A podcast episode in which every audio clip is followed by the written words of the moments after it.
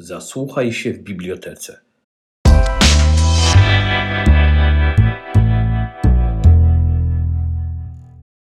Raz, raz, raz. Dzień dobry, witam Państwa e, w Sopotece. E, Zapraszam na e, kolejne spotkanie z cyklu Czarne Fakty. Dzisiaj naszym gościem będzie pan Marcin Kącki, reporter, dziennikarz Gazety Wyborczej, laureat dzie- tytułu Dziennikarz Roku, także tytuł Grand Press a, oraz książek, przede wszystkim książek, e, bo dzisiaj będziemy rozmawiać w, w pierwszej kolejności o książce Maestro i o, jeżeli starczy czasu, to o innych książkach autora, czyli o Białymstoku, o Święcimiu, o Leperze. E, Dzień dobry, też pomacham do obiektywu. e, moje pierwsze pytanie, takie związane z tą książką, e, to jest, czy gdyby Pan jeszcze raz e, zaczynał pracę nad tym materiałem, czy Pan by się zdecydował wchodzić e, w ten temat? Maestro? Tak.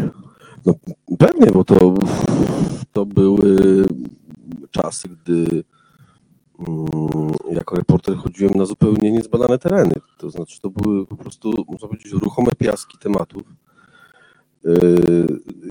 W reportażu to jest tak, że gdy pojawia się pewien temat, który staje się już obadany przez reportera, to później inni reporterzy idą tym przetartym szlakiem, prawda? I e, widzimy te trendy, one są co kilka lat, to są trendy związane z różnymi tematykami. Wtedy to było molestowanie, odkrywanie tej traumy, która się dzieje wokół, związana. Gdy ja, e, mówiąc brzydko, wsadzałem Krolopa do więzienia 2003 roku, to o molestowaniu seksualnym, o przemocy, nie mówiąc o takich kategoriach społecznych jak mi tu, nie wiedzieliśmy nie tylko nic, my nawet nie, nie mieliśmy języka, którym moglibyśmy to opisywać. E, To były jeszcze czasy, gdy nie mówiło się przemocowiec, y, zwyrodnialec, y, osoba zaburzona, mówiło się zboczeniec. A do tego worka zboczeniec w zasadzie wkładało się y, i zarówno osoby, które popełniały przestępstwa, jak i osoby innej orientacji seksualnej. I to i w zasadzie, gdy ja dzisiaj myślę o tym, że ja wtedy miałem przepraszam, bo próbuję szybko policzyć 28 lat i byłem no, ciągle młodym reporterem i nagle trafiłem na temat. e, Proszę sobie wyobrazić, że ja z tematów typu mm, wyłudzenia podatku VAT nagle skoczyłem do tematu, w którym tysiące mieszkańców miasta jest zaangażowanych w dbanie o tajemnicę związaną z budową pewnej struktury społecznej, która opierała się na oddawaniu dzieci w ofierze. E, To przekraczało nie tylko moje możliwości postrzegania tego i jakiegoś krytycznego aparatu, który można przyłożyć. To nawet przekraczało możliwości seksuologów, z którymi się naradzałem. Oni nie potrafili znaleźć języka, żeby mi powiedzieć, jak to wygląda, ponieważ akurat w tym przypadku pedofilia do dzisiaj jest tak naprawdę słabo zbadana. I do dzisiaj trwają spo- spory w ogóle, czy można ją wyleczyć. E, Większość jednak e, naukowców i seksuologów staje na stanowisku, że to jest prawdopodobnie nie do końca możliwe. Mm, A wtedy poszukiwano w ogóle aparatury pojęciowej, nie było badań z tym związanych, jak takie e, sytuacje można zbadać klinicznie. Nie było żadnych ustaw, które się nazywają, moim zdaniem, w sposób nieakceptowalny ustawami o bestiach, bo to jest jednak nie tylko dehumanizujące, ale i stawia ten cały problem do góry nogami, jeżeli chodzi o postrzeganie społeczne. Nie było nic. No. A aparat dziennikarski, krytyczny, tak naprawdę, który się opiera na tym, żeby weryfikować źródła informacji, rozmawiać z ludźmi, szukać, szukać. W tym przypadku, jak dobrze pamiętam, to było, to było tak, jakbym chodził z opaską na oczach. I, i, i do, do tego dochodziła jeszcze kategoria etyki dziennikarskiej, co mi wolno, co nie. Czy ja mogę rozmawiać z 14, 13, 15-latkiem pod nieobecność rodziców, w sytuacji, w której rodzice są strażnikami milczenia, jak mam z nimi rozmawiać, prawda? Jak rozmawiać z 14-latkiem, gdy jego rodzice wiem, że bronią sprawcy, a to jest osoba nieletnia, e, to, to, to wszystko było pytania, to były wszystko pytania otwarte, gdzie sami musieliśmy, sam musiałem sobie kategoryzować, sprawdzać, e, przekraczać pewne granice w sposób świadomy lub nie. E, dzisiaj, dzisiaj gdybym pracował nad takim tematem, no w zasadzie dobrym przykładem jest Białystok, który oczywiście nie jest o perwersji, jest o strefie zapomnienia, ale również e, jest o mm, tabuizacji, prawda, pewnej przestrzeni, w tym przypadku kultury żydowskiej i tego, że było to miasto, że Białystok był w 80% żydowski przed wojną. To ja Białystok pisałem 7 miesięcy, a Maestro pisałem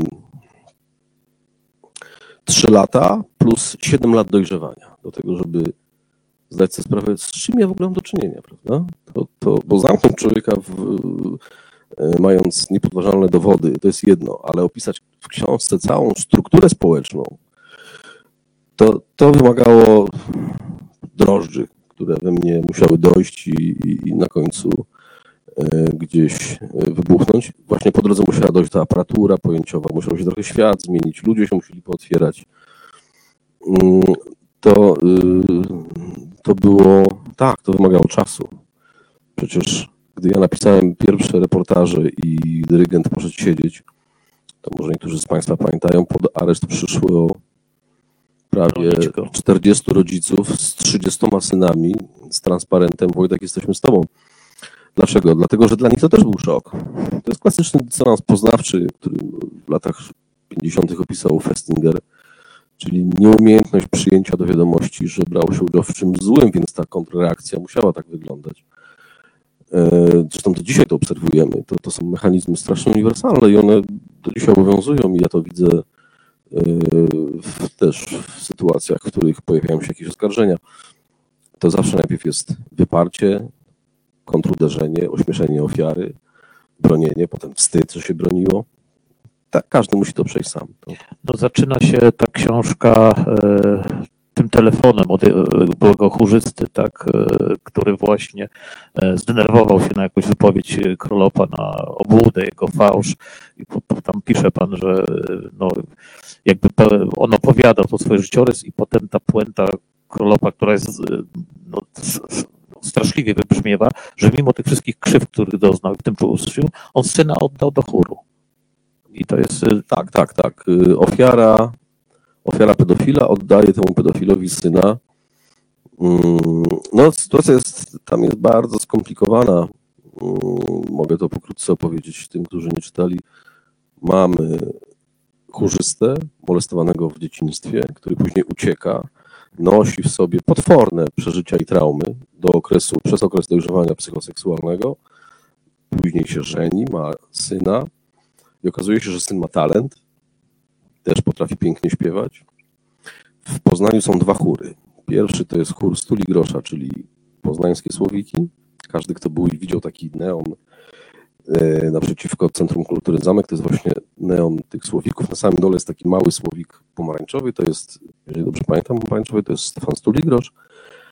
E, I ten chór był, można powiedzieć, chórem który wspólnie z polskimi słowikami, która to nazwa powstała specjalnie, żeby dokopać Stuli Groszowi na złość, e, to te dwa chóry podzieliły miasto, ponieważ chór Krolopa z lat jeszcze 80. to był chór, można powiedzieć, bardzo sprzyjający władzy i układający się z władzą, a chór Stuli Grosza był postrzegany jako chór opozycyjny. Nie do końca jest to prawda. Szczegóły w książce, jak twórcy potrafią, e, gdy realizują swoją dumę i ambicje, pójść na wszelkie układy, by zaspokoić ten żer ambicji. E, no tak, i, i w zasadzie ta żona pyta tego męża swojego, mówi, dlaczego nie oddasz go do stuli grosza? A on nienawidził tego stuli grosza. Mówi, no nie, nie oddam go tam, bo to są moi wrogowie, bo ja śpiewałem w tym drugim. No to mówi, oddaj go do drugiego. A tam już rządził jego oprawca. I on był tak między młotem a kowadłem, nie wiedział, co zrobić z tym, a nie mógł powiedzieć tej żonie y, prawdy. Dlaczego nie mógł? Dlatego właśnie Teraz wracam do tej początku tej uliczki, o której mówiłem, dlatego że to jest, są lata 90. i mm, ofiary przemocy seksualnej nie istnieją. To znaczy nie istnieją w, nie tylko w przekazie społecznym, nie istnieją w pojęciu też terapii. E, nie ma, to nie są czasy, tak jak dzisiaj, pigułek antydepresyjnych, którymi można się wymieniać jak, mm, jak czymkolwiek. E, albo albo jak cukierkami, jak dropsami, albo to nie są czasy psychoterapii, prawda, która dzisiaj jest powszechna i można się udać do psychoterapeuty z każdym problemem. E, wtedy nie tylko nie istnieje taka forma terapii, ale on również nosi sobie to, co nosi każda ofiara, czyli potworny wstyd. E, zwłaszcza wstyd w, w pedofilii, w której mamy pedofilię homoseksualną, gdy chłopiec zostaje skrzywdzony przez mężczyznę, on ma bardzo silny wpływ na ten psychorozwój późniejszy i na relacje z kobietami. I dla niego to są wszystko ciężary nie do uniesienia, dlatego staje się alkoholikiem. I jako ten alkoholik oddaje tego syna, ale przychodzi do Krolopa i mówi mu, syn będzie śpiewał, ponieważ żona mnie ciśnie, ale ja będę stał przy nim. Eee, to się wydaje niewytłumaczalne, prawda? Każdy, kto to słyszy, kto czyta, myśli sobie, w życiu bym tak nie zrobił. Nie jestem pewien.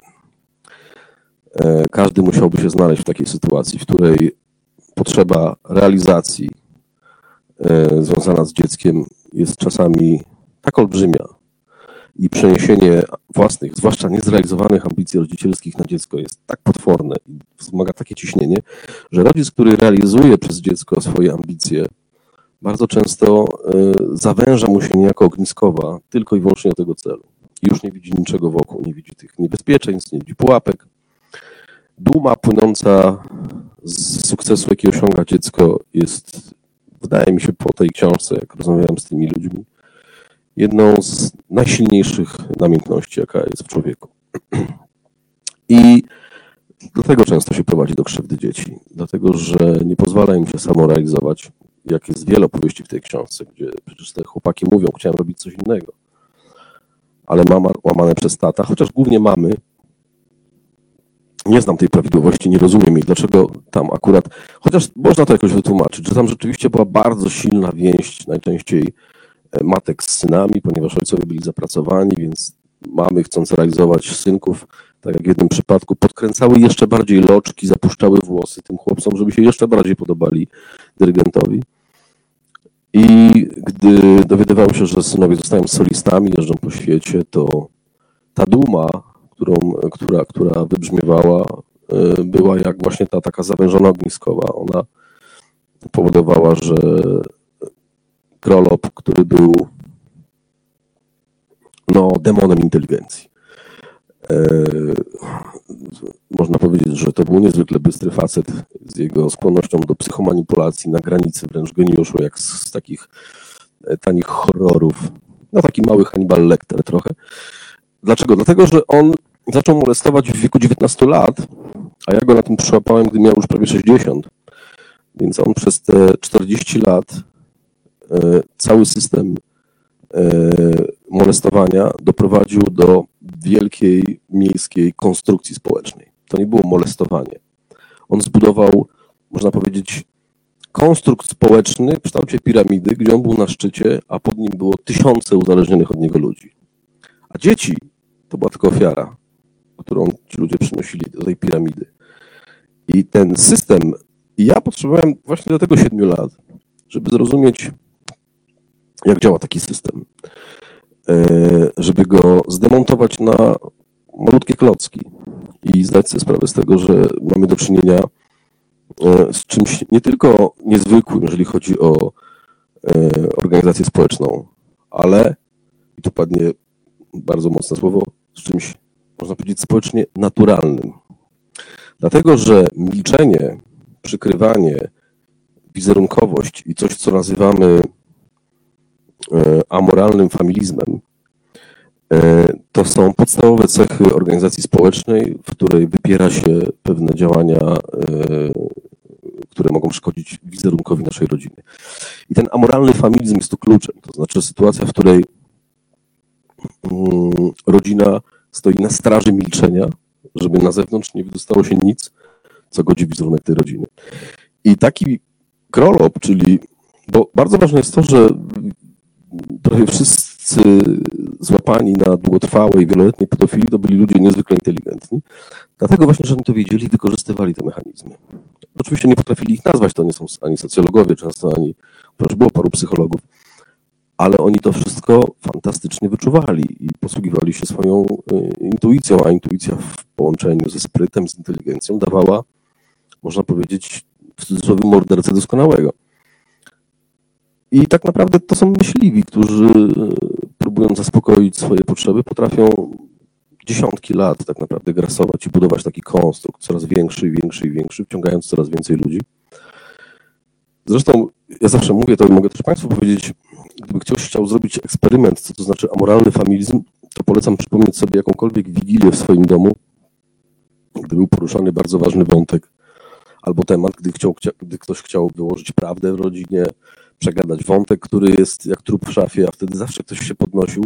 U mnie na przykład to była najczęściej babcia, babcia Nastka, już nie żyjąca, która wtedy zawsze mówiła tylko nie przy Wigilii.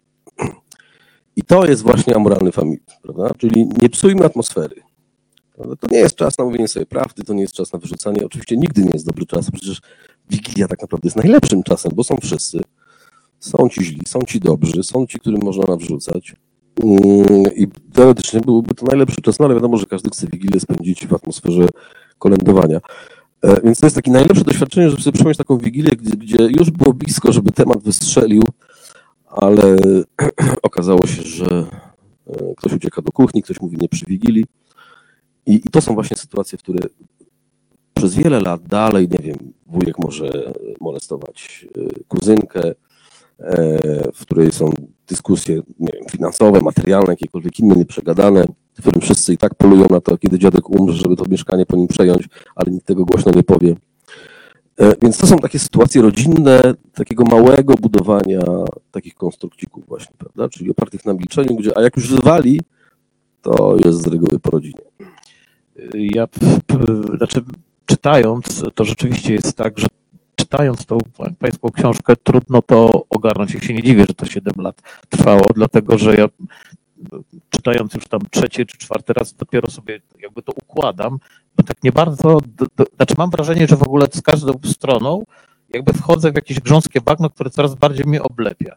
Ja to rozumiem, a, rozumiem ale to, to z drugiej strony nie przynosi mm, jakiejś, jakiegoś tam katarzis takiego, e, tylko że jest no, smutna konstatacja, że, że, żyjemy no, w takim właśnie, a nie innym, znaczy, że to są mechanizmy społeczne właśnie, a z, z drugiej strony e, jak mantra tam powtarza, bo nikt nie e, złożył oficjalnego doniesienia. Wszyscy wiedzieli, ale każdy miał jakoś związane ręce, bo nie wiedziałem.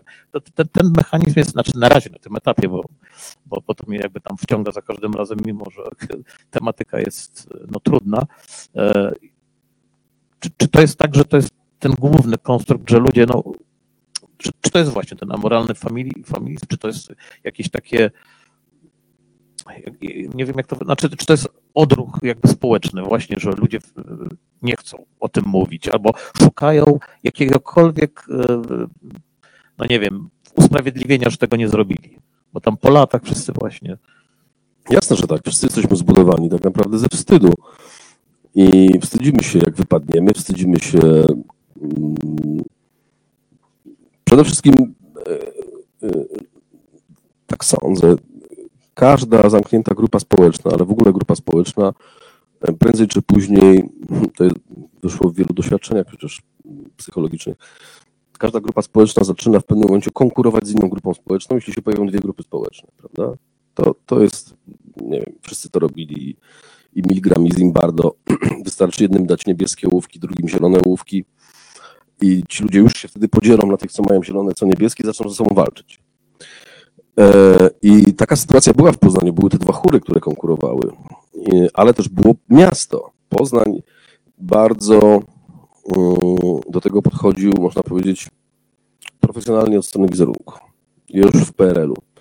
I wizerunek jest w przypadku y, grup społecznych, wizerunek jest zarówno silnym paliwem napędowym na poziomie mikro, jak i makro. Mikro to jest właśnie na przykład taka rodzina. Prawda? Jest na, w końcu mówimy, jest takie powiedzenie, nie mów nikomu, co się dzieje w domu. Albo nie kalej własnego gniazda. Czyli chodzi o wizerunek. Tak? Nie będziemy o tym mówić, bo będziemy na cudzych językach. W skali makro natomiast to jest na przykład, nie wiem, zwykły urząd. Do urzędu miejskiego w Poznaniu w 90 to było chyba piątym roku przychodzi kobieta w czasie sesji Rady Miasta i mówi ten facet molestuje mojego syna i przychodzi druga i mówi, ja też mam informację jako urzędniczka, że ten facet robi krzywdę dzieciom. Co robią radni? po pięciu minutach utajniają obrady. To jest pierwsza decyzja, którą oni zrobili. Utajniamy obrady. Dlaczego? No wiadomo, dlatego, że pojawił się, pojawił się tak zwany postulat, który spowoduje dyskusję. Ta dyskusja pewnie się przerodzi w coś szalonego. Ludzie się dowiedzą. Po co mają się dowiedzieć? Mają swoje sprawy, a poza tym po co mamy być na językach? A skoro my będziemy rozmawiać o czymś złym, to znaczy, że my jesteśmy pewnie współodpowiedzialni za to zło, no więc to utajnijmy i wtedy się nikt nie dowie nie ma sprawy. I to jest ten poziom makro. A taki super makro poziom to jest to, że całe miasto utajniło ten temat, tak jak radni. E, nikt nigdy nie wychodził z żadną skargą oficjalną w okresie PRL-u. Pojawiały się co prawda donosy anonimowe, ale urzędnicy odpowiedzialni za to, żeby te donosy rozpatrzyć, jeździli z tym chórem na wycieczki zagraniczne, więc wiadomo, że byli strażnikami własnej, e, własnej niemo, niemożliwości niejako zajęcia się tym tematem. E, no tak, ale wiedzieli o tym wszyscy, od prezydentów miast, wiceprezydentów, dyrektorów kultury, urzędników, nauczycieli, dyrektorów szkół, policjantów, SB-ków. E, ja tu mogę wymieniać i wymieniać. Znaczy wszyscy o tym wiedzieli. E, ja to próbuję drobiazgowo w książce pokazać, jak ja chodzę od drzwi do drzwi, w zasadzie nie znajduję kogoś, kto by nie wiedział. No, Ale nikt nic nie mówi. Nikt nic nie mówi, bo chór jest dumą naszego miasta. W zasadzie chóry są dumą naszego miasta. Nasze miasto jest dumne z tych chórów. My jesteśmy dumni z tego miasta. Miasto jest dumne z nas, więc w zasadzie wszyscy jesteśmy dumni z naszych dzieci, że tam śpiewają. E, no dobra, trochę tam, jak powiedziała jedna z matek przecież molestowanego dziecka, gdy ja jej mówię, przecież pani wiedziała, syn przychodził. I to jest chyba coś, czego ja, ja mimo wszystko nie rozumiem, to, bo na, jeszcze y, te sytuacje, gdy nie ma języka, możliwości terapii, ale gdy ona mi mówi wtedy, że dla sztuki trzeba się poświęcać, mając na myśli swojego syna, to tak, to było, pamiętam, Mocne. że dla mnie to było mocne. Znaczy, mimo, że pracowałem tą książką już parę lat i już nic mnie nie dziwiło. W zasadzie, jeżeli chodzi o skalę relacji związanych z poświęceniem własnego dziecka, to jak wyszedłem z tego inteligenckiego, wspaniałego, znanego domu mieszczańskiego w Poznaniu, który był przyjacielem biskupów, arcybiskupów, prezydentów, to chyba znowu zacząłem palić, jeżeli dobrze pamiętam. I próbując jako ten 30-latek zrozumieć, co ja w zasadzie usłyszałem, prawda? E, tak, więc jest takich kilka momentów w tej książce. Myślę, że każdy z nich, nawet to można nazwać e, super wyparciem, czyli odsunięciem od siebie. No bo jeśli przychodzi do mnie syn i mówi, mamo, ja byłem gwałcony od trzech lat, to w kategoriach e, odbioru takiego czytelniczego oczywiście możemy się na to oburzać. Natomiast w kategoriach psychologicznych, psychospołecznych pojawia się naturalny mechanizm wyparcia, ponieważ w innym przypadku trzeba by do siebie przyjąć, skoro tak się działo, to znaczy, że jestem złą matką. A żadna kobieta, żaden mężczyzna nie chce sobie mówić, idąc przez życie, jestem złą kobietą, złą matką, złym ojcem, złym mężczyzną. Więc, więc dlatego pojawia się wyparcie, czyli ta bariera bezpieczeństwa, która pozwala nam po prostu normalnie egzystować i zajmować się swoim dzieckiem.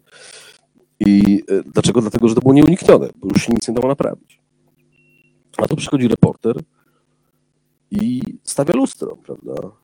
Ja bardzo często sam się zastanawiałem, e, czy ja mam w ogóle prawo stawiać przed tymi ludźmi lustro. Znaczy, jak ja bym się zachował, co ja bym zrobił. Dlatego tę książkę e, tak ustawiłem narracyjnie, żeby w ogóle mnie tam nie było. E, ja tak naprawdę chciałem dać ludziom po prostu się wygadać i niektóre rozmowy rzeczywiście tak wyglądały. One były, jedna to miała 12 godzin, tak na kilka przerw podzielone jak w szkole wręcz lekcyjnie. I e, tak, bo oni mieli przede wszystkim nieprawdopodobną potrzebę wygadania tego całego, jak pan to nazwał, syfu chyba, żeby zrzucić to z siebie i, i zamknąć jakiś rozdział w życiu. Mm, no właśnie. Czy po, Poznań, w ogóle Wielkopolska, y, bo nie wiem, czy tam się pojawia takie zdanie, że y, bo pan się posługuje cytatem z Filipa Bajona, że Poznań to miasto za firankami, e, że milczenie sycylijskiej mafii to jest małe piwo e, w porównaniu z tym, co tam miało miejsce.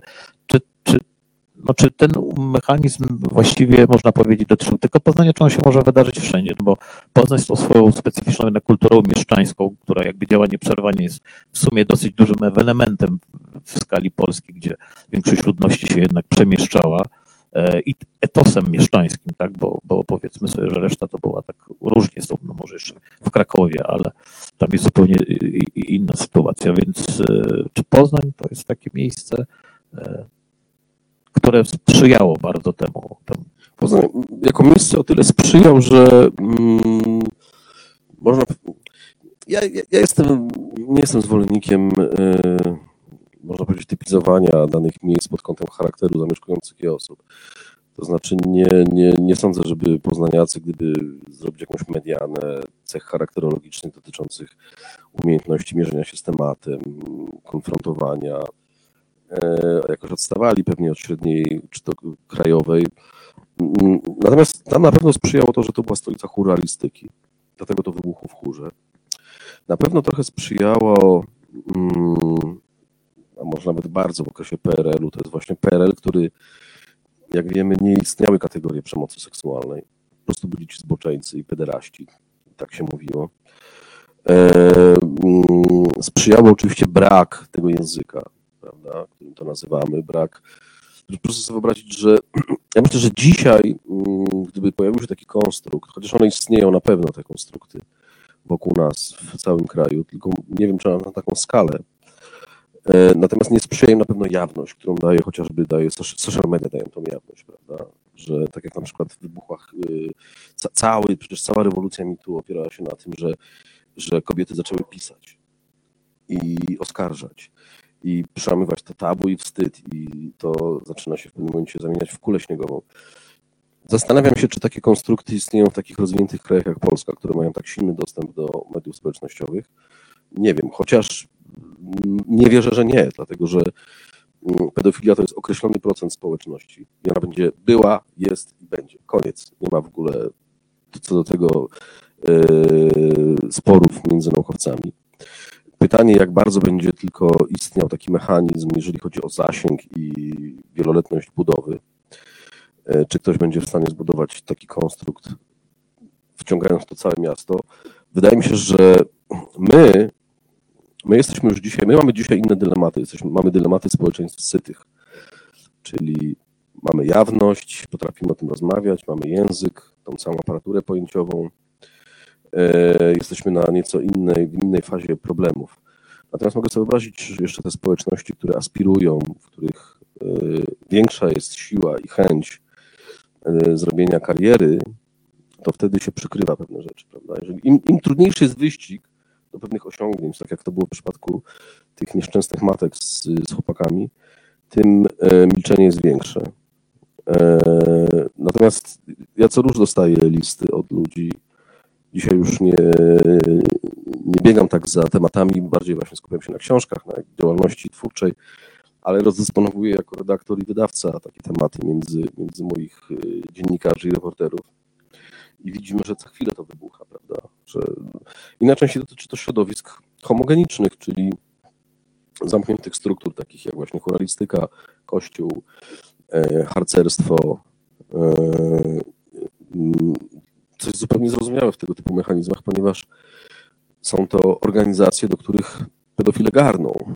Dlatego, że są to po pierwsze organizacje o strukturze hierarchicznej, a pedofil pierwsze co, to chce wejść na szczyt takiej struktury, żeby nią zarządzać, bądź dzięki temu łatwiej mu jest wymóc opresję i terror poprzez milczenie i niejako zagospodarować sobie no, żerowisko, mówiąc brzydko.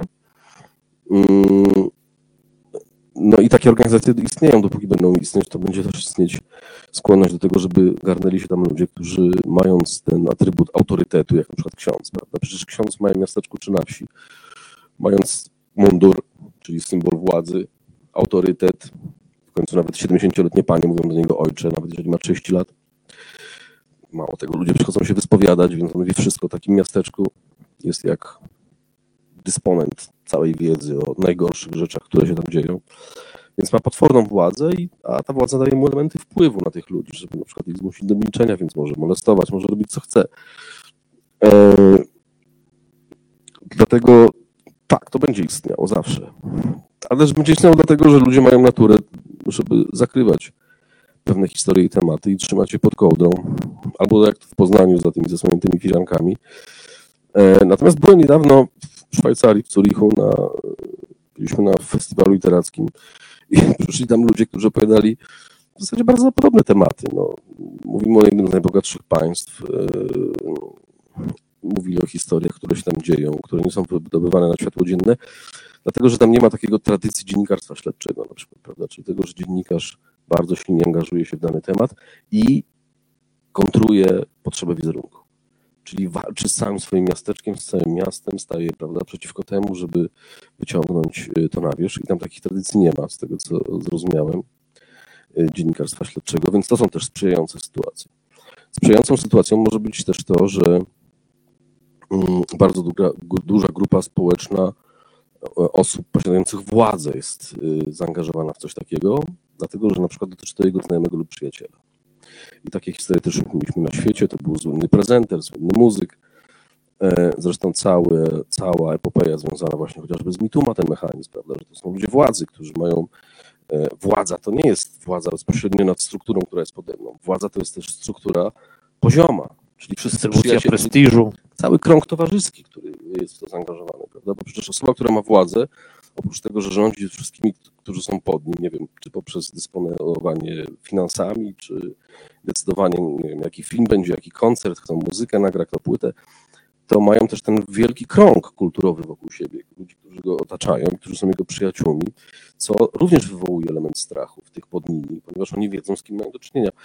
Więc takie konstrukty będą istniały, dopóki będą istniały struktury hierarchiczne, dopóki ludzie będą milczeli, dopóki ktoś będzie miał na to korzystał z tego, bo, bo, chodzi tak naprawdę o korzyści. Kto będzie miał większą korzyść, kto do niego do, do, dorwie się mocniej do tej korzyści e, i kto zapłaci za to najwyższą cenę.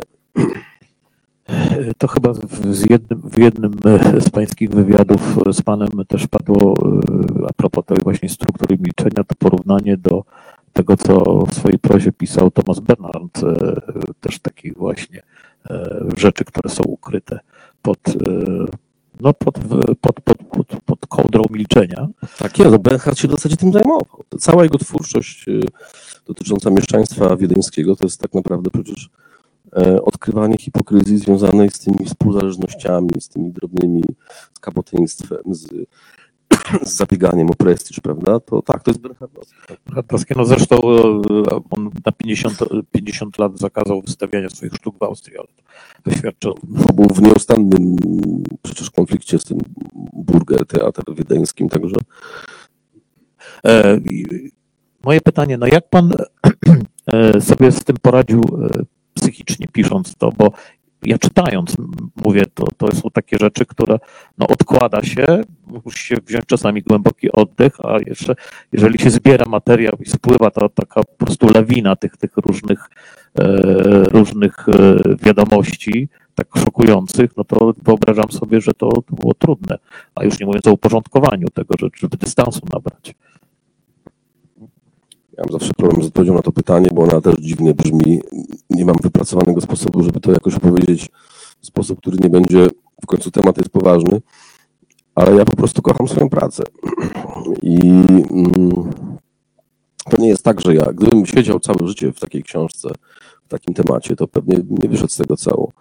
Natomiast moja praca, ja wygrałem los na loterii w życiu, to znaczy robię to, co kocham. I jak przychodzi mi pensja na konto, to ja się ciągle dziwię, że mi płacą. E, no to jest moje naturalne paliwo i to jest, to jest jak reportaż jest, abstrahując od tematu, bo to rzeczywiście to było jakiś czas temu i trudno tu używać jakichś poetyckich metafor, w końcu mówimy o cudzym nieszczęściu, o, o biednych chłopakach, z którymi niektórymi mam do dzisiaj kontakt, i, ale reportaż może ucieknę od tego, od tej książki. Sam reportaż w sobie, sama, samo pisanie i twórczość dla mnie to jest po prostu przygoda. W przypadku reportażu to jest trochę jakby wsiąść na statek, w pewnym momencie zwinąć żagle i sprawdzić, dokąd nas zadryfuje. Ja tak zresztą często robię, znaczy nawet nie tyle robię, ja jestem strasznie chaotyczny i mam potworny rozgardiaż. Nie umiem się przygotowywać do pracy, jestem bałaganiarzem, zdarzyło mi się parę razy zgubić, ale tak zgubić, że to wstyd o tym opowiadać. E, ale to zgubienie się zabłądzenie, to z reguły stamtąd przynosiłem o wiele ciekawsze dla mnie tematy, niż gdy szedłem zgodnie z kompasem e, do celu. I, i tak jest chyba, e, i to lubię. Lubię, kiedy właśnie w przypadku Maestro to jednak była historia bardzo uporządkowana, znaczy tam faktycznie mam taki plan, prawda, związany z tym, że chłopaki opowiadali, urzędnicy, ja tak szedłem po sznurku, po sznurku, ale a na przykład Białystok to było szaleństwo, to, to był kompletny chaos. W ogóle nie wiedziałem, gdzie na drugi dzień będę i z kim będę rozmawiał. Wszystko było ciekawe. E, zresztą ja do Białego Stoku to przyjechałem. Mogę tak skoczyć do Białego Stoku? Pozwoli pan? Najbardziej. Ja do Białego Stoku tak przyjechałem, że e, wtedy nie było tory zwinęli, był jakiś remont. Zwinęli tory od Warszawy do Białego Stoku i trzeba było w Warszawie się przesiąść na autobus. I ja pamiętam, że jak przyjechałem do Białego Stoku pierwszy raz, akurat mi się wyczerpał telefon, to ja nie wiedziałem, gdzie jestem. I trafiłem do takiej knajpki najmniejszej na świecie, która się nazywa Wodopojka. Nie wiem, 3 metry na 3 metry może. Myślałem, że to jest budka strażnika parkingowego. Wszedłem, a tam wódka, góry. Mówię, dawaj pan setę, bo, a to był luty chyba, bo zmarzłem idąc tutaj. Strasznie się napiliśmy wtedy z tym barmanem, który stał tam sam i który mi wytłumaczył, że budka stoi na cmentarzu ewangelickim dawnym. I jak wyszedłem, to rzeczywiście takie górki były, ale zostało to zamienione w parking samochodowy, więc te samochody krzywo stały, bo tam gdzie się grób zapadł, to tam samochód się też zapadał lekko. I już miałem dzwonić do wydawczyni, powiedzieć, że nie chce mi się pisać o Białym Stoku, bo w zasadzie z takim planem jechałem. Pomyślałem, skoczę sobie na weekend, poznam ludzi, wrócę, powiem, że mi się nie chce pisać tej książki, nic nie ma o Białym Stoku, bo co mi to obchodzi. I pamiętam, że zadzwoniłem i powiedziałem, biorę to. To jest jakiś duch ciekawy, który trzeba, który mnie strasznie pociąga. No i tak tam zostałem na te 7 miesięcy. I, no i to było zupełnie co innego, prawda? Maestro to rzeczywiście plan, taki konsekwentny. A Białystok to no, książka, która była czystą przygodą, taką taką, gdzie życzę ludziom, żeby mogli w życiu robić to, co ich pociąga, co jest przygodą, co kochają, bo to jest najbardziej oktanowe paliwo. To nie ma, nie ma nic piękniejszego. Nawet jeśli to jest dramat, tak jak Maestro, gdzie rzeczywiście trzeba się zmierzyć z cudzymi nieszczęściami. Ale nie wiem, czy wybrnąłem z tego pana pytania. Jest, bo ja też mam problem, naprawdę. Ja boję się mówić ludziom, że naprawdę mówimy o książce, w której ten facet zmolestował, nie wiem, 200 dzieciaków. A ja mówię o przygodzie, więc to wiem, że to brzmi jakoś dziwnie. Ale no co mam kłamać? No to jest, no reportaż jest przygodą, zawsze jest. I Rozumiem. Jest po prostu, to jest, tego się nie da. No właśnie ja się zastanawiam, czy gdybym tak nie tego nie traktował, tylko traktował to jako zawód, misję, pracę, to ja bym dzisiaj pewnie siedział w czterech kawałkach tutaj e, przed państwem. To chyba też trzeba wy, wy, wypracować, e, no tak jak zresztą chirurg, tak. No, trudno sobie wyobrazić. Wie pan, to jest to coś jakby mm, jadąc samochodem, zadawać sobie wielkie pytanie i podskakiwać w ekscytacji, co jest za zakrętem. Prawda? To, to trochę tak jest. Że... Jakby ko kończąc temat e, maestra, bo przejdziemy też do innych rzeczy, czy ta książka coś e, zmieniła w życiu e, pańskich bohaterów?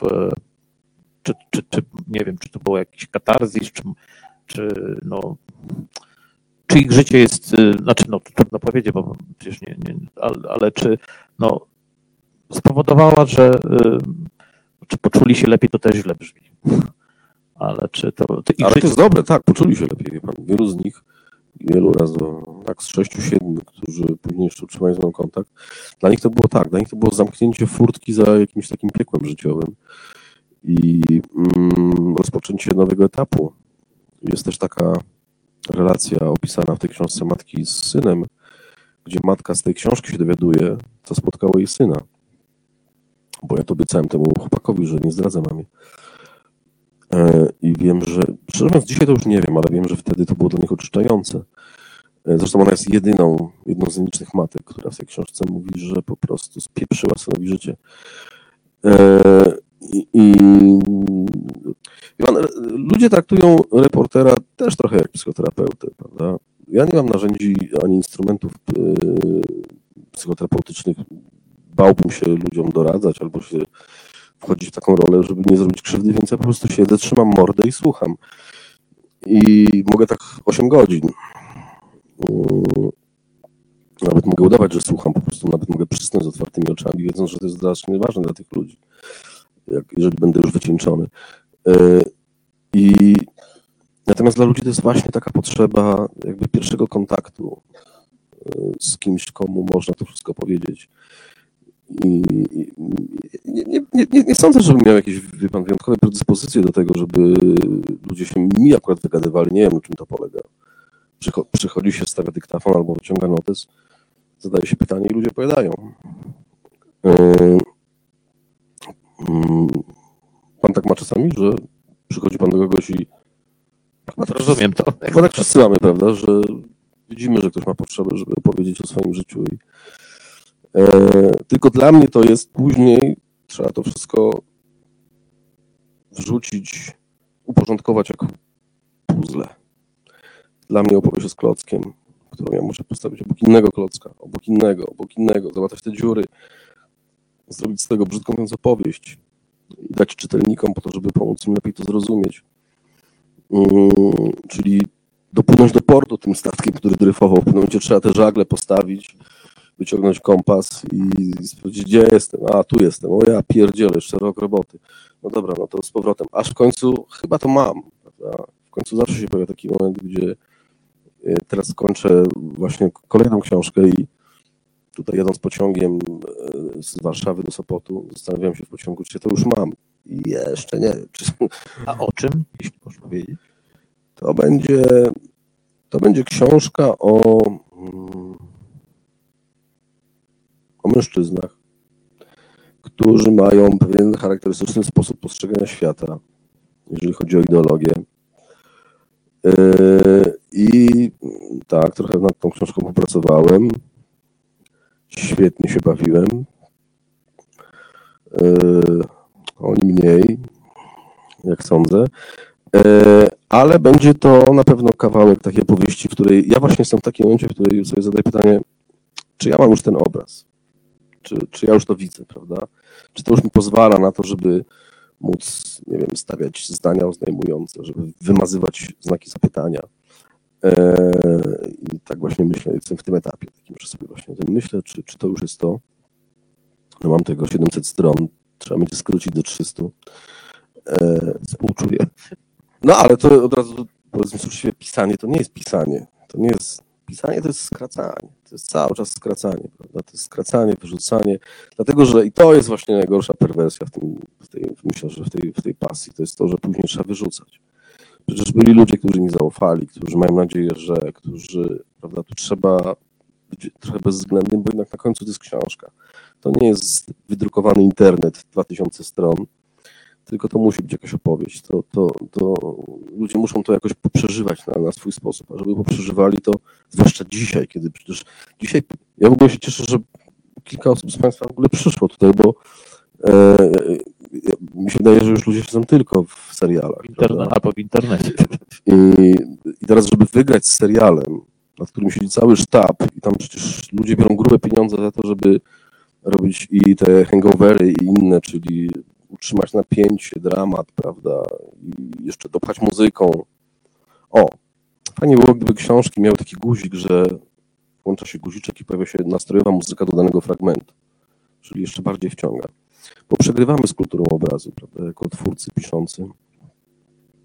I, i, I też musimy się jakoś starać nad tym, żeby, żeby ta opowieść była dla człowieka ciekawa, wciągająca. I, ten, i to myślenie o konstrukcie, o, o książki, o, o skracaniu, to też jest, to jest pisanie. Przechodzimy z, y, z, z pisanego na emotikony, czyli na obrazki.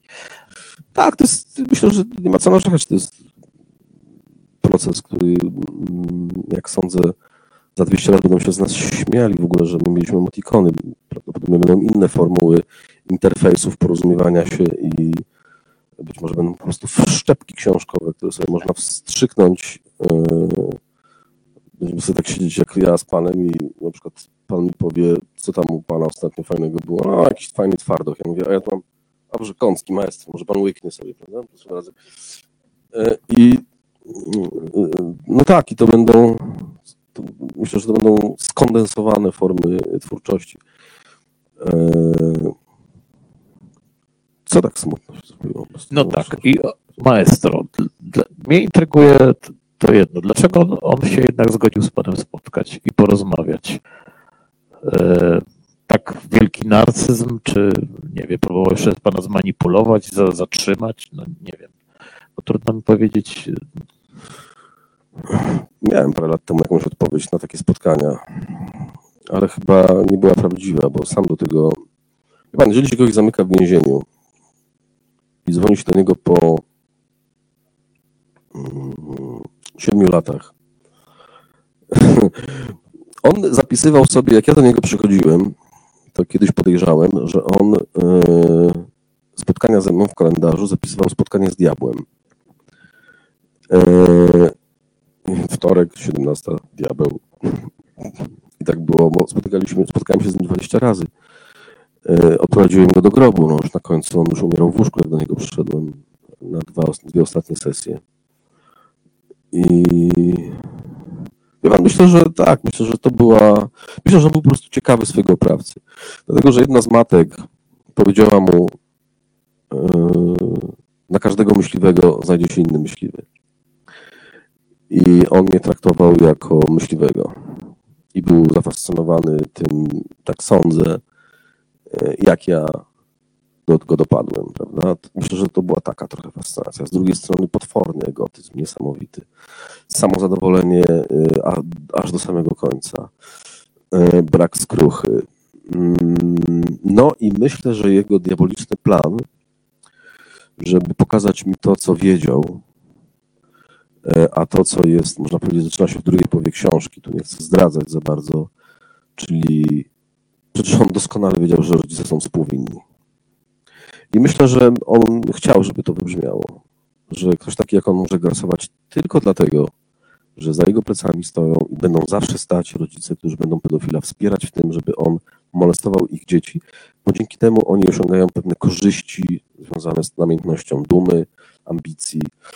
Um, oczywiście nie robił tego charytatywnie, po prostu chciał trochę podzielić się swoją winą i przerzucić na rodziców. I myślę, że, że to było to też. Tak. To była suma tego, przecież on był potwornie inteligentny. No, to były. E, przecież te nasze spotkania, tam te dialogi w tej książce to są, jak ktoś nazwał, jak pojedynki szachowe, prawda? Gońcem, skoczkiem, pionkiem, wieża, pach, leży. E, I jak gdzie niegdzie jestem czasami bezradny, gdy próbuję podchodzić go z różnych stron, prawda? E, jest tam takie dwa fragmenty w książce, bo ja przecież moim celem było oczywiście to, żeby wymusić na nim jakoś, skłonić go do tego, żeby przyznał się, żeby opowiedział, żeby na swoim przykładzie już odchodząc z tego grobu opowiedział, dał instruktaż, jak unikać takich diabłów jak on. Oczywiście to się pośrednio udało, ale jest taka scena, chyba jedna, już nie pamiętam, Holender nie czytam swoich książek później, e, gdzie ja prawie go wciągam w pułapkę, prawda? Nawet to chyba nazywam tam gdzieś w zdaniu, że on już stoi na krawędzi tej pułapki. Ale zachował się jak taki wyrafinowany, e, inteligentny predator. Obejrzał sobie doskonale całe otoczenie, zobaczył, że to jest pułapka i się wycofał. E, więc takich pułapek parę razy zostawiłem tam na niego. Mm, tak, ale wie pan, ja sam byłem w szoku, jak do niego zadzwoniłem. On powiedział, że musi się najpierw zastanowić, potem zadzwoniłem i powiedział, że zaprasza mnie. Ale też był perfidny w tym, bo Mm. jak ja do niego pierwszy raz przyszedłem, nie, przyszedłem do niego raz, wtedy, kiedy mu oświadczyłem, że wszystko wiem i nie wiem, trzy tygodnie później już trafił do więzienia, e, a jak przychodzę do niego po siedmiu latach, to on mi specjalnie otworzył w takim fioletowym, chamskim dresie i w takich bamboszach, żeby mi pokazać, że mną gardzi, mimo że jak ostatni raz go widziałem przed zatrzymaniem, to był w garniturze. Czyli tym strojem chciał mi pokazać, że nie ma do mnie szacunku za to, co mu zrobiłem. Ja oczywiście następnym razem też przybyłem w dresie, ale on już wtedy był w garniturze. E, więc te, te pojedynki miały różne, różne formy e, do samego końca. E, myślę, że jemu podobało się, myślę, że on po pierwszym spotkaniu sobie dał taki czas, ale jak on na pierwszym spotkaniu, szydząc, ja też mam mało poważny stosunek do życia i do świata. Raczej nie uchodzę za najpoważniejszego faceta na świecie, w ogóle mam pogodną naturę, więc myślę, że to też mu się spodobało, prawda, że naprzeciwko siedzi ktoś, kto nie mdleje na jego widok i go nie morduje sznurkiem, tylko można sobie pogadać, poszydzić, podowcipkować. I to były, myślę, że dla niego wieczory normalności. To znaczy wrócił pewien świat, którego on bardzo potrzebował, czyli nie lizusów, którzy coś chcą, ludzi, którzy chcą kasy, ciągle od niego on te pieniądze miał, tylko ludzie z tego świata, którego mu strasznie brakowało, czyli tej normalności. I myślę, że on podczas tych naszych rozmów zapominał w ogóle o tym, że ja go tak naprawdę przysłuchuję. Tylko, że jesteśmy, jak nie wiem, puszczał muzykę, e, uwielbiał, jak ktoś do niego dzwonił, robić głośno mówiący, żeby razem ze mną się z tego kogoś nabijać. E, Trochę jak Hannibal Lecter. Trochę jak Hannibal Lecter, tak. To było. Tylko na końcu ja wychodziłem cało, nie musiałem kuśtykać, bo mi nogę odgryzł na przykład. Więc y, to, to była różnica. No dobrze, nie wiem, czy temat się po, e, e, że tak powiem, będzie luźniejszy, aczkolwiek ja chciałem przejść z Maestra i z Białego Stoku do Oświęcimia, bo uważam, że to też jest e, fascynująca książka, w ogóle to miejsce, które Pan opisuje, e, to ten e, no, z jednej strony naznaczone, e, no, że tak powiem, śmiercią, tak, e, obozem, miasto, które jest przytłoczone, a które chce normalnie żyć. No i te opisy tych e, nieprawdopodobne to, że każdy tam z tych mieszkańców prawie ma stołek, na którym powieszono komendanta obozu, że są pasjonaci, którzy no, w jakimś takim zapamiętaniu zbierają te wszystkie pamiątki. E, no, też jest taki głąb e, no, pamięci po żydowskich współmieszkańcach, ale są, byli też przecież e, Romowie, tak, którzy są to chyba ostatni w PRL-u pogrom, taki, znaczy pogrom, no taka akcja pogromowa w, w Polsce, która tam miała miejsce. To jest taki miks, który się czyta i właściwie tak no, to, to u nas się takie rzeczy dzieją, to takie wynikanie to, no to w, w ja bym nazwał to, to, to, to, to pańskie książki takim reportażem e, ze współczesności połączonym z historią, ale też takim po aksjologicznym szukaniem, e, pokazywaniem, co z tego wynika i to, to jest najbardziej ciekawe. Powiem panu, że już nie mogę doczekać tej książki, którą wydam z niedługo, dlatego że ona będzie przede wszystkim zabawna. Bo no, faktycznie jak patrzę na, jakby pan położył tak te książki moje na, to wszystkie są albo o poważnych tematach. I teraz na przykład strasznie bym chciał sobie z panem trochę wyluzować, ale mamy Oświęcim, czyli symbol w zasadzie końca człowieczeństwa. Dlatego to, nie, to było dobre pytanie, które pan zadał, jak ja sobie z tym radzę. Ja nie mogę się doczekać książki, którą wydam w przyszłym roku ponieważ naprawdę tam spuściłem dużo powietrza, y, podkręcałem różne zawory, stylistyki, literatury, popłynąłem sobie, pobawiłem się, ona będzie zabawna. Chyba tego potrzebowałem po prostu. Bo rzeczywiście ostatnia książka, czyli Oświęcim już gdzieś stoi na tej piramidce y, Białystok, czyli pamięć żydowska, maestro, czyli to studium y, no, milczenia, Oświęcim, no i właśnie Oświęcim był chyba tym momentem, w którym, mm, e, tak jak Pan słusznie zauważył, że to jest moment nie tyle aksjologiczny, co e, to, to był przede wszystkim przypadek. Bo ja pamiętam, że wydawca, czyli Znak, oni mieli dla mnie jakiś temat, a ja akurat wróciłem z Oświęcimia, bo miałem tam spotkanie autorskie z Białym Stokiem z kolei, z książką. I pamiętam, że zdałem sobie sprawę, jak wyjeżdżałem z Oświęcimia, jak mi było cholernie wstyd, że ja nie miałem pojęcia, że to jest miasto w ogóle, które ma błonia, które ma stary rynek lub starówkę, nie wiem nigdy w jakim mieście jest stary rynek, starówka, później znowu będą jakieś komentarze, że znowu coś mylę, ale yy, który ma osiedla, który ma zakłady. Yy, w zasadzie tego muzeum... Tradycje przez Oświęcim uciekał Henryk Walezy. 800 lat. Miasto ma 800 lat. Ja sobie to w jednej broszurce, pamiętam, wszystko przeczytałem. I pamiętam, że jak przyjechałem na drugi dzień na spotkanie do Krakowa z wydawcą, mówię, nie interesuje mnie, jaki macie dla mnie temat. Słuchajcie, co wy wiecie o Święcimiu? I oni już w Krakowie, czyli tam powiedzmy te 50-60 kilometrów, mówią, no obóz, no co jeszcze, obóz, no i obóz.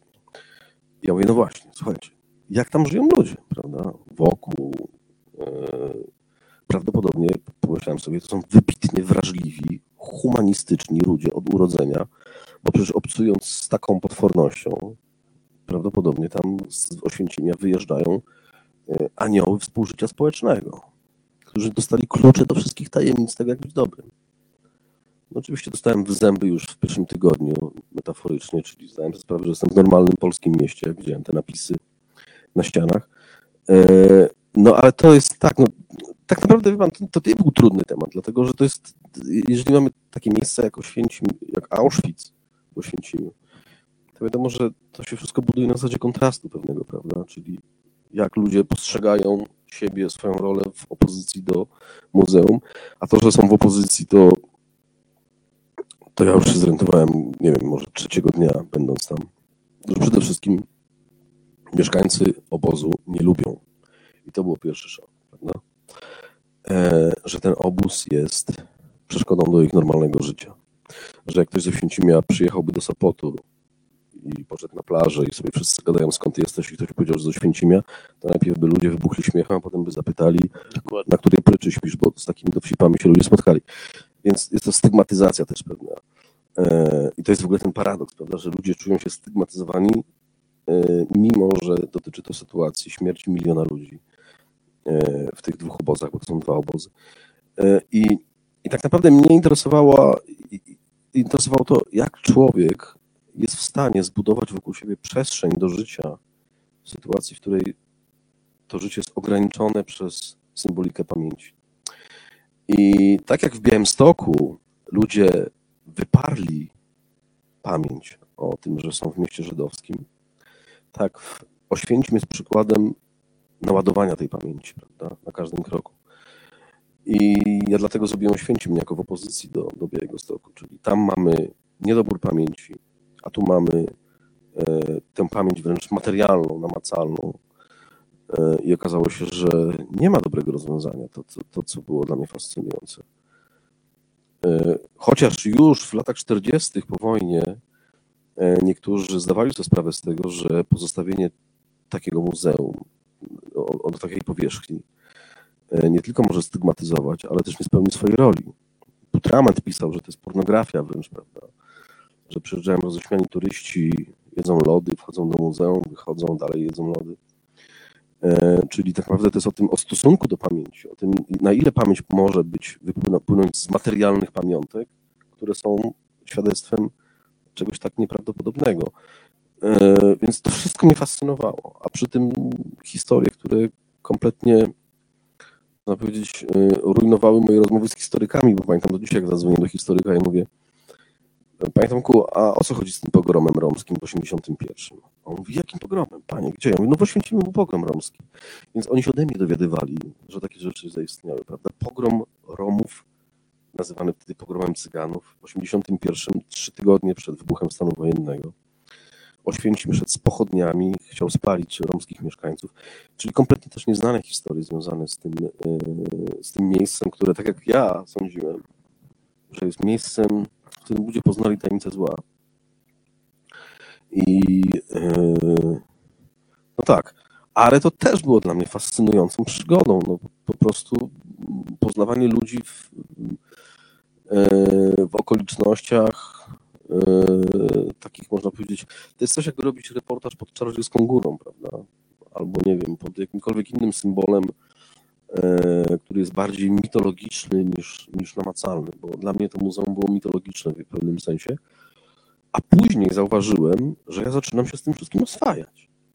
Że w pewnym momencie dla mnie, jak ja już poznałem muzeum, poznałem ludzi z jednej strony, poznałem z drugiej, później się okazało, że w ogóle w muzeum mieszkają ludzie, znaczy w obozie mieszkają, jak ja zauważyłem, że w obozie mieszkają ludzie, że są dwa, dwa domy i mieszka tam blisko 50 rodzin, i jak pamiętam, przyszedłem na kawę do jednej z nich i okazało się, że ona ma z kuchni widok na krematorium, z łazienki na ścianę straceń, a z salonu na szubienicę Hesa, to ja sobie zdałem sprawę, że jestem w miejscu, w którym mógł, nie wiem, w którym Stephen King mógłby usiąść i w zasadzie dyktować horrory, prawda? Bo to ta... Zapamiętałem jeszcze to, ten chłopak, który ukrywał przed dziewczyną, że mieszka w willi Hesa tak, oni mieszkając w tej willi Hesa, w pewnym momencie jak sobie zdaję sprawę, że mieszkają w willi Hesa, to przestali, przestali oglądać horrory. dlatego że nie byli w stanie oglądać takich filmów, bo w każde skrzypienie, które było, powodowało, że ta dziewczyna mdlała, e, e, czyli jego narzeczona. I, i no tak, to już, jest, to już jest czysta, potworna, czarna magia, taka, która się wkrada do nas, prawda? Ale co się dzieje? Ja w pewnym momencie tak się oswoiłem z tym, że chodząc do tych mieszkańców na wywiady, którzy mieszkają w, na terenie e, obozu i mają druty kolczaste za, za oknami, e, to ja w pewnym momencie, żeby obejść wycieczki, ponieważ e, w pewne dni tygodnia na przykład było naraz, nie wiem, 40 autobusów, to jest powiedzmy pół tysiąca ludzi. Jak oni stawali w kolejce, to ja, żeby ominąć tę kolejkę, już byłem dogadany ze strażnikiem, wchodziłem przez furtkę, jak była zamknięta, to skakałem przez płot. I za pierwszym razem miałem, miałem taki odruch, pamiętam, zaraz przeskoczyłem przez płot w Oświęcimiu, w Auschwitz, prawda? Ale później już przeskakiwałem przez ten płot jak w lezie. Znalazłem sobie dziury, przez które przechodziłem, skróty sobie robiłem. I wtedy sobie zdałem, dlatego to napisałem. Szczerze opisałem, że ja się tam przez ten obóz po prostu przebijam, skaczę przez płoty. Po to to napisałem, właśnie specjalnie, żeby pokazać, że ja też się oswoiłem. Mijam e, pawilon polski, mijam pawilon romski, e, mijam krematorium, ścianę straceń i pach, bo muszę zdążyć na tą szesnastą, powiedzmy, do mojego rozmówcy, który jest malarzem i maluje druty kolczaste, bo nic innego nie potrafi w tym miejscu. E, ma ten widok na, na krematorium z kuchni. I, i, i że to, I to był ten dla mnie najważniejszy wniosek. Życie potrafi wszystko oswoić. Tak jak czytamy Borowskiego, Naukowską, wspomnienia ludzi z innych miejsc, w których wiemy, że jeżeli chcesz żyć, to musisz znaleźć tę namiastkę życia. Tak w każdym miejscu ludzie chcą oswoić to. I to życie zawsze jest silniejsze. Ono po prostu zawsze wygląda się rozpycha jak woda, zawsze znajdzie te miejsca, przez które przepłynie i oswaja to. A dla kogoś, kto ma perspektywę spoza y, takich miejsc, to będzie zawsze okrutne i niezrozumiałe. Ale wystarczy znaleźć się w takim miejscu przez pewien czas, to się oswoisz. Prędzej czy później się oswoisz, zrozumiesz, mało tego zaczniesz walczyć z tym miejscem, bo tam rzeczywiście podjęto w okresie zwłaszcza PRL-u wiele decyzji, które była krzywdząca dla ludzi, która, gdyby o tym pomyśleć, wyprzedzić, to można było z gruntu założyć, że ludzie się zbuntują przeciwko obozowi Auschwitz. Bo jeśli się buduje bloki wokół obozu Auschwitz, pozwala się ludziom w nich mieszkać, ale zakazuje im się wywieszania prania na balkony i wieszania anten satelitarnych, ponieważ to godzi powagę muzeum, to należy się spodziewać, że ci ludzie się zbuntują wewnętrznie przeciwko temu, prawda? Więc można było dokonać pewnych decyzji związanych chociażby z tą tak zwaną martwą strefą, czyli zakazem budowania się wokół muzeum, żeby zrozumieć, że Oświęcim, tak jak jest dzisiaj, e, będzie w opozycji do, do tego muzeum. E, a jest to spuścizna i spadek po hitlerowcach, którzy to zostawili, tak jak, tak jak zakłady, e, zakłady chemiczne, które są nieprawdopodobnym przekleństwem. To jest wybudowane przez hitlerowców, które trują do dzisiaj. E, chociaż pewnie na pewno w mniejszym stopniu, bo to jest jakaś tam spółka akcyjna i musi dbać o wizerunek. Ale tak, te spuścizny powojenne, ja w ogóle lubię takie doświadczenie robić, że jeżeli Oświęcim ma 800 lat, jeden rok to jest 1 centymetr, to znaczy, że to jest 8 metrów historii, prawda? Dobrze mówię. Tak, to jest 8 metrów historii. Ale do historii świata przeszło tylko 6 centymetrów, czyli okresu wojny, tak naprawdę 3 centymetry okresu działania obozów z tych 8 metrów, 3 centymetry. I z tego zostało zapamiętane to miasto. I to jest jak przekleństwo w jakiś sposób, bo jak mówił rzecznik miasta, chyba facet, który bym się za żadne pieniądze nie zamienił na roboty. Nie chciałbym być rzecznikiem Urzędu Miasta w mieście Oświęcim, mm, bo przecież rzecznik jest od tego, żeby dbać o dobry wizerunek i wymyślać na przykład kampanie reklamowe dla miasta. Jak on mi opowiadał, że jak ja go zapytałem, kiedy zdał sobie sprawę z tego, że jego jakby to powiedzieć, praca jest niecodzienna, to gdy zgłosiła się do niego zakład produkujący zapałki, czy nie chcą reklamy na zapałkach Oświęcimia. I wtedy urzędnicy zaczęli się zastanawiać, na przykład Oświęcim, spalamy się dla ciebie, czyli te wszystkie makabryczne żarty im przyszły do głowy, prawda? I tymi makabrycznymi żartami próbowali niejako obezwładnić sytuację związaną z, z, ze swoim tak naprawdę bezradnością. Bo cały czas makabreska im przychodziło do głowy, czyli ośmieszanie tego miejsca, oswajanie tego miejsca. coś, co y, dla nas z zewnątrz, prawda, jak słyszymy takie żarty, jest po prostu y, okrutnym ciosem dla, dla pamięci tych wszystkich ofiar. A dla nich to była próba odreagowania na to, że nawet nie mogą, że nie mogą, że są jedynym prawdopodobnie miastem w Polsce, które się nie będzie reklamować nigdy na zapałkach, które nigdy nie będzie mogło być kojarzone. Albo stoi taki wielki baner tam w tym mieście, najtańszy, najtańszy gaz w mieście. E, Albo y, na kiosku ruchu ogłoszenie najtańsza chemia z Niemiec. Nie, najlepsza chemia z Niemiec. E, To, co ja opisuję w książce, że ta ironia, którą my dostrzegamy, prawda, to jest dla nas ironia, a dla nich to jest normalne życie, próba oswojenia miejsca, w którym pewne słowa są zakazane, pewne związki frazeologiczne są zakazane. E, Jak ja zapytałem tego rzecznika, mm, o czym by marzył, to mówił właśnie wtedy, pamiętam chyba, że takie zdanie, marzyłbym, żeby być rzecznikiem koło brzegu. No dobrze, to byśmy kończyli e, pr- przynajmniej tym akcentem kołobrzeskim. Czy mamy jakieś pytania Czy mam jakieś pytania? od Państwa z sali? No To ja podam może mikrofon, będzie łatwiej. Tak, dobrze.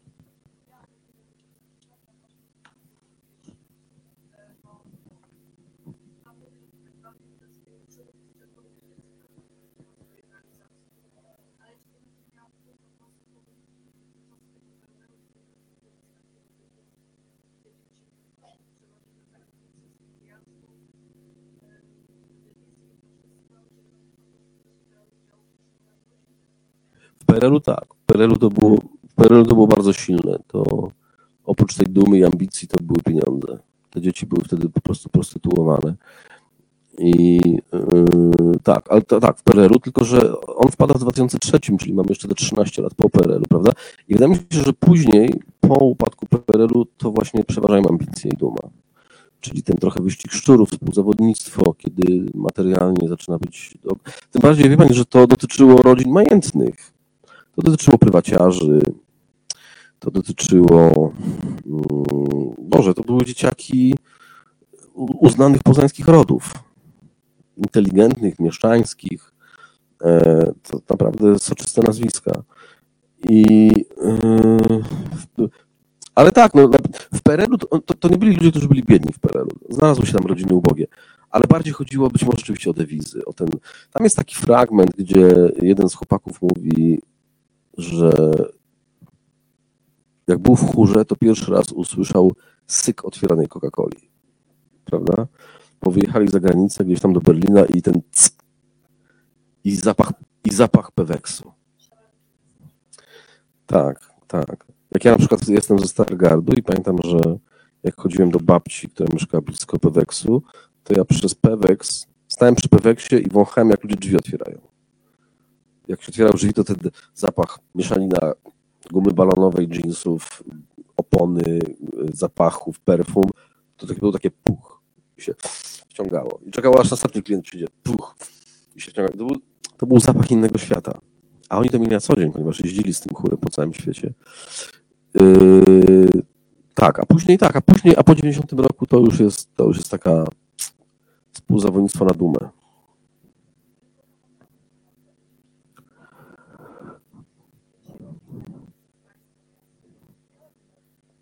Pomocą? Jaką pomocą? A to jest 2003 rok. To dzisiaj, dzisiaj na Facebooku możemy zadać takie pytanie. Jak ktoś się pojawia, prawda? To, to uniko- mało tego, jak ktoś zada pytanie dzisiaj na Facebooku, jaką pomocą otoczono tę ofiarę, to jeśli nie padnie odpowiedź, że otoczono o, y, opieką, to jest skandal. Jak to możliwe, że nie otoczono opieką? 20 lat temu 20 lat temu, jak ja pisałem tę książkę, to chodziłem do pani Marii Bejsert, seksuolożki. Yy, I chyba była jedyną w Poznaniu, która się zajmowała seksuologią na takim poziomie naprawdę zrozumienia, dlatego że to jest yy, dzisiaj to jest wybitna naukowczyni. Wtedy to była. Ja wtedy nie wiedziałem do kogo się zgłosić, żeby o tym rozmawiać, co ja w ogóle mam, więc nie mam bladego pojęcia, na jakim poziomie tak naprawdę była wtedy psychiatria, chociażby kliniczna. To proszę pamiętać, że te pierwsze ustawy, które się pojawiają o yy, to Tusk chyba pierwszy rzucił wykastrować pedofili, prawda? Proszę, to był Trynkiewicz? Tak, to była chyba sprawa Trynkiewicza.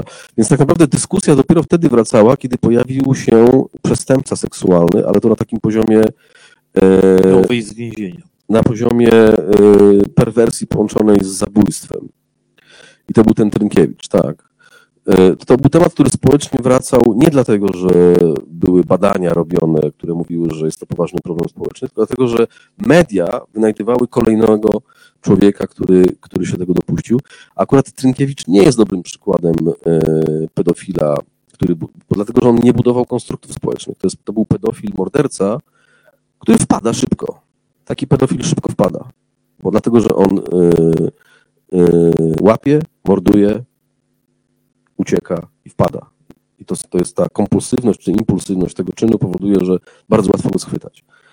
E, ja natomiast mówię o pedofilach, autorytetach posiadających władzę i zdolności psychomanipulacji, żeby budować wieloletnie konstrukty społeczne, w których on przestaje być sprawcą, a sprawcami zaczynają być ci, którzy dla niego pracują.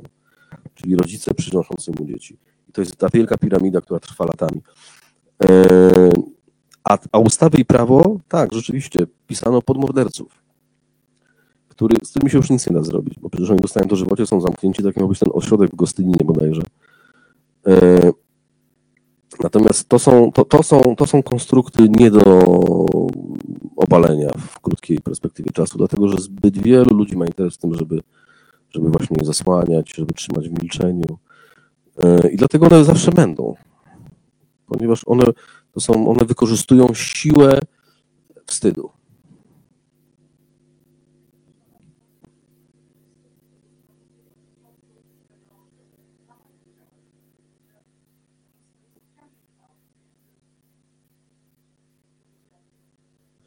Tak, tak. Dla, dla wielu z nich to były, ja bym, wielu to jest dużo powiedziane, ale tak 7-8 osób, to dla nich byłem pierwszą osobą, z których kiedykolwiek rozmawiałem. Nie, więcej. 7-8 to byli ci chłopcy, którzy są moimi głównymi bohaterami, ale plus jeszcze tak, więcej osób. Więcej osób. W zasadzie to kilka osób tak naprawdę wcześniej o tym z kimś rozmawiało. A ja byłem pierwszą osobą, które, które, które wysłuchały. No, dzisiaj, dzisiaj, wydaje mi się, że dzisiaj powinno to być łatwiejsze. My przeszliśmy jako dziennikarze i społeczeństwo olbrzymią drogę. Trzy lata, trzy lata później ja przecież napisałem seksaferę w samobronie, e, po której leper wyleciał i to też było, to było, na, o, to było chyba pierwsze mitu, można powiedzieć, polskie. Czyli my jako dziennikarze publikujemy e, opowieść kobiety, która była ofiarą właśnie systemowej przemocy w danej strukturze. Ona z tym wychodzi. Zgłaszają się kolejne kilka, ale nie za dużo. Niestety wtedy to nie było ale to było jeszcze za wcześnie, to jest 2006 rok, to było za wcześnie na taką rewolucję społeczną, prawda? Na takie tąpnięcie, gdzie e, jest to wielki ruch społeczny, który mówi dosyć. E, to dzisiaj wiemy, że to było za wcześnie. Nie było instrumentów i narzędzi. Dopiero jak pojawiły się media społecznościowe, w których można hashtagować, podpisywać, łączyć, e, to one, anonimizować się, to one dały ten taki, otworzyły już ten zawór zupełnie. Ale to wtedy to były pierwsze ja na przykład jak pamiętam z seksaferem w samobronie, to zdałem sobie sprawę, później sobie zdaliśmy sprawę z tego, że to był pierwszy materiał, w którym pokazujemy taką przemoc seksualną, ale też kompletnie nie wiemy, co robić. I z ofiarą, jak jej pomóc, jak ją schować. Mm, jak my to puściliśmy i Lepper specjalnie na konferencji prasowej wyjawił nazwisko Anety Krawczyk, bo my jej nie ujawniliśmy nigdy y, wtedy. A on specjalnie to nazwisko wyjawił, żeby ją napiętnować to tego samego dnia wieczorem, jak ja do niej przyjechałem, żeby z nią jakoś porozmawiać o tym, co dalej, to stał wóz transmisyjny jednej z telewizji, który takim reflektorem półmetrowym celował w jej balkon. E, dzisiaj, dzisiaj to się robi inaczej, dzisiaj się po prostu chowa taką, taką osobę, prawda, przed, nawet przed kolegami e, z tej machiny medialnej, właśnie po to, żeby chronić przed, e, przed tym napiętnowaniem. Ale wtedy tak, to wtedy też była opaska na oczach u nas. My po masku to robiliśmy. Też nie wiedzieliśmy jako dziennikarze, jak sobie radzić z takimi tematami, które wypływają w związku z tym, że jesteśmy społeczeństwem demokratycznym, w którym można dyskutować, można napiętnować, jest wolna prasa, prawda? Można zawsze na końcu, jak już wszystko zawiedzie, na końcu można iść do, do mediów i powiedzieć, jestem bezradny, bezradna, proszę mi pomóc. Mm, no tak, to wszystko. PEC jeszcze przecież po drodze.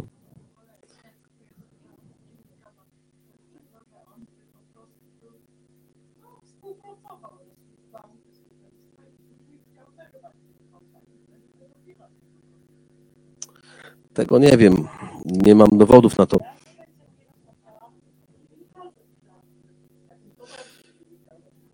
Rozumiem.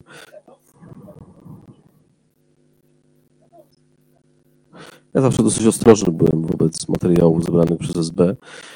E, natomiast no, na pewno to był, no to była fascynująca postać. Pedofilia, homoseksualizm w kościele to były na pewno, to były na pewno elementy szantażu i e, w, w świecie służb specjalnych takie rzeczy się zawsze wykorzystuje. Tak, no ale, ale na, na, pewno Pec był y, kompulsywnym seksoholikiem, to mogę Państwu powiedzieć, dlatego że u niego byłem. Jak pisałem o nim reportaż, to dowiedziałem się od niego z księży, że Pec lubi y, delikatny zaros u mężczyzny i pewne niechlujstwo. No, nawet nie musiałem nic robić, szczerze mówiąc. Y, jak otworzył mi drzwi, mnie zaprosił do siebie, to zaprzeczał że kogokolwiek molestował, trzymając mi rękę na kolanie. Więc wiem, że rzeczywiście był to na pewno niezwykle oryginalny przypadek kariery kościelnej.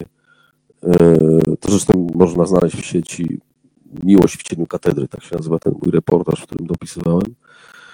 E, na pewno postaci, która nieszczęśliwej, bo Kościół katolicki daje potężne schronienie ludziom, którzy po prostu nie potrafią normalnie żyć. I ze swoimi namiętnościami, i słabościami, i z perwersjami, i z parafiliami seksualnymi. Uciekają tam dlatego, że dostaną tam zawsze schronienie.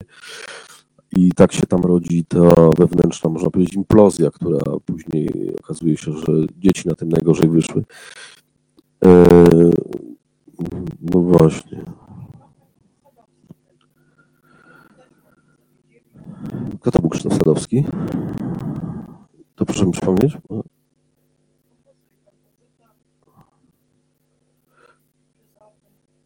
Sadowski. Sad...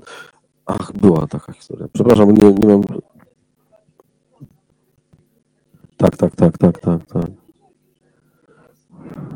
Tak, to, to właśnie to, to, są, to są te konstrukcje. By, by, by, były takie publikacje. Tak, to są właśnie te konstrukcje, czyli sytuacja, w której ktoś jest autorytetem i ma wpływ na innych. I no, no ale to, to ma pani y, bliską przyjaciółkę? Proszę zobaczyć, że ona zrobiła coś złego. I ona do pani przychodzi i mówi, zrobiłam coś złego, albo nie przychodzi. Pani się dowiaduje, że ona robi coś złego. Czy pani idzie z tym na policję? Właśnie, proszę zobaczyć, że już się zaczyna, prawda? Zależy, prawda? Dokładnie. Dlaczego? Dlatego, że chcemy, żeby w naszym życiu nic nie zmieniało się na złe. Bo sytuacja, w której pani traci przyjaciółkę, to traci też kawałek swojego życia. Więc odpycha od siebie to, że ona była złą osobą. To są normalne mechanizmy. Pytanie, jak sobie z nimi radzić? Jak. No, teraz pani tak mówi, ale nie jest pani w tej sytuacji, prawda? Miała pani. E, no tak, jedni potrafią.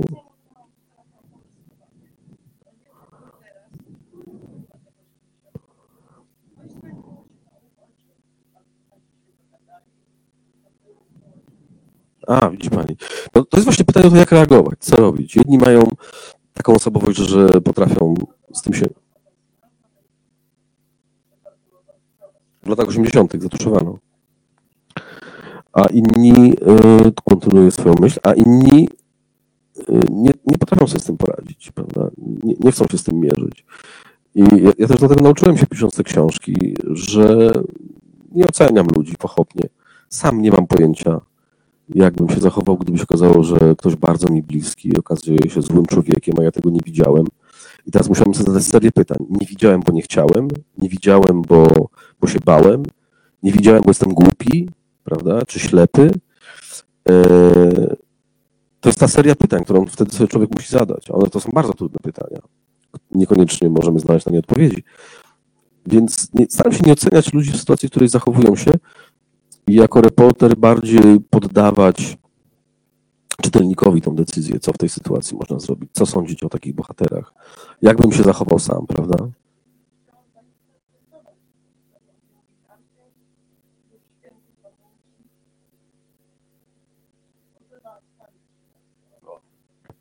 No, nasza Bożenka z...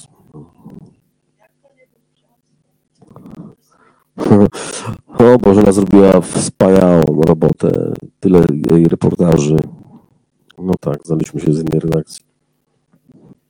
Dobrze, no ja, ja podziękuję Państwu w takim razie. Podziękuję naszemu autorowi za, za Ja bardzo dziękuję Państwu. E, No i zapraszam na następne spotkania. Pytanie a- jeszcze?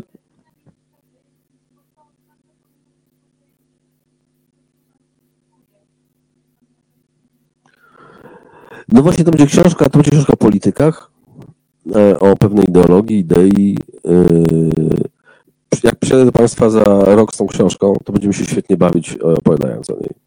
To mogę Państwu obiecać, to będzie dla mnie duży oddech od tematów, które rzeczywiście są mm, ciężkie w odbiorze społecznym. To będzie o polityce. O polityce, ale mm, nie byłem w stanie tak na zupełnie poważnie tego tematu potraktować, więc, więc jak, Nie jakby możemy co, się doczekać w takim razie. Zapraszamy. Z przyjemnością, zaproście mnie latem. Dobrze. Dziękujemy bardzo. Do widzenia Państwu. Dziękuję serdecznie.